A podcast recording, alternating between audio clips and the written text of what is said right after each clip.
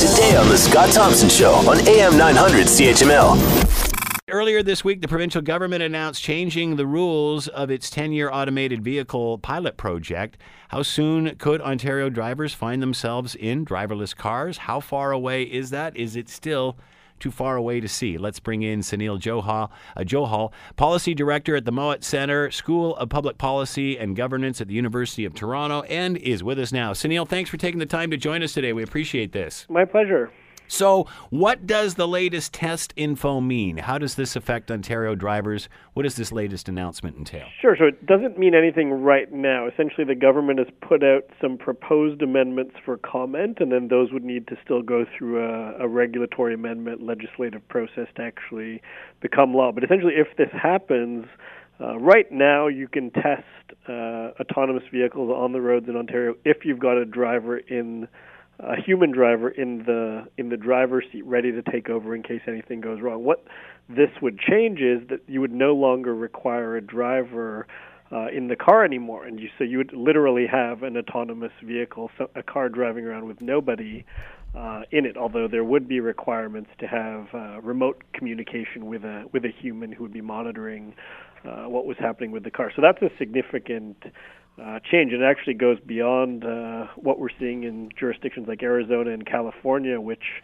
uh, had had been up until now really the leaders on this type of uh, testing in North America. Even in Arizona, which was kind of viewed as the Wild West, they let anything go. They still require a human driver somewhere in the car. It doesn't necessarily have to be in the driver's seat, but you could have a person in the passenger seat or in the back seat. So Ontario is going a step uh, beyond that potentially. I can't wait till the day I can ride in the back seat of my own car. I'm looking forward to that.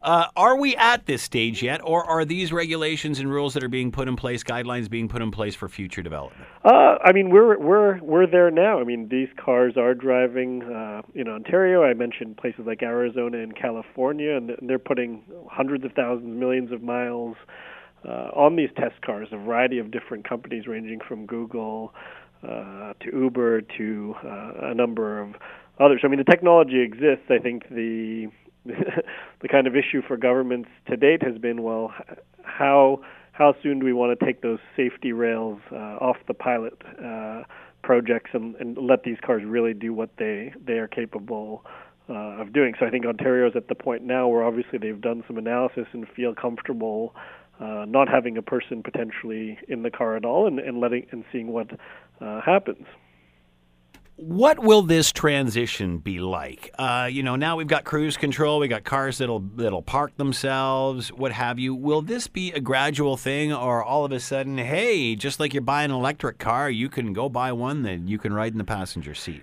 How will this transition be? Yeah, I mean, there's obviously lots of different potential paths this could take. I think, as with you mentioned, electric cars. I mean, you see some electric cars on the roads now. You'll see them parked in certain neighborhoods, kind of as you drive as you drive by. But it's it's been fairly slow, and you've got kind of the early tech adopters, the people who are always trying to get get out in front of everybody and try the new latest uh, thing uh, doing this. And I think you'll probably see the same kind of thing with autonomous vehicles. I mean, and presumably also they're going to be fairly expensive early on as well. So I mean, this isn't going to be kind of do I buy my Good point. Will it be as expensive as an electric car, for example? I guess it well, would I would be, imagine it? it? would be more expensive than yeah. an electric car. I mean, with all the technology, software, mm-hmm. and cameras that you that you require in an autonomous vehicle, I mean, you'd be looking at a higher price, I would imagine, in the early stages mm-hmm. uh, than an electric car, and that uh, obviously would be a major disincentive for a lot of people in terms of do I just buy a regular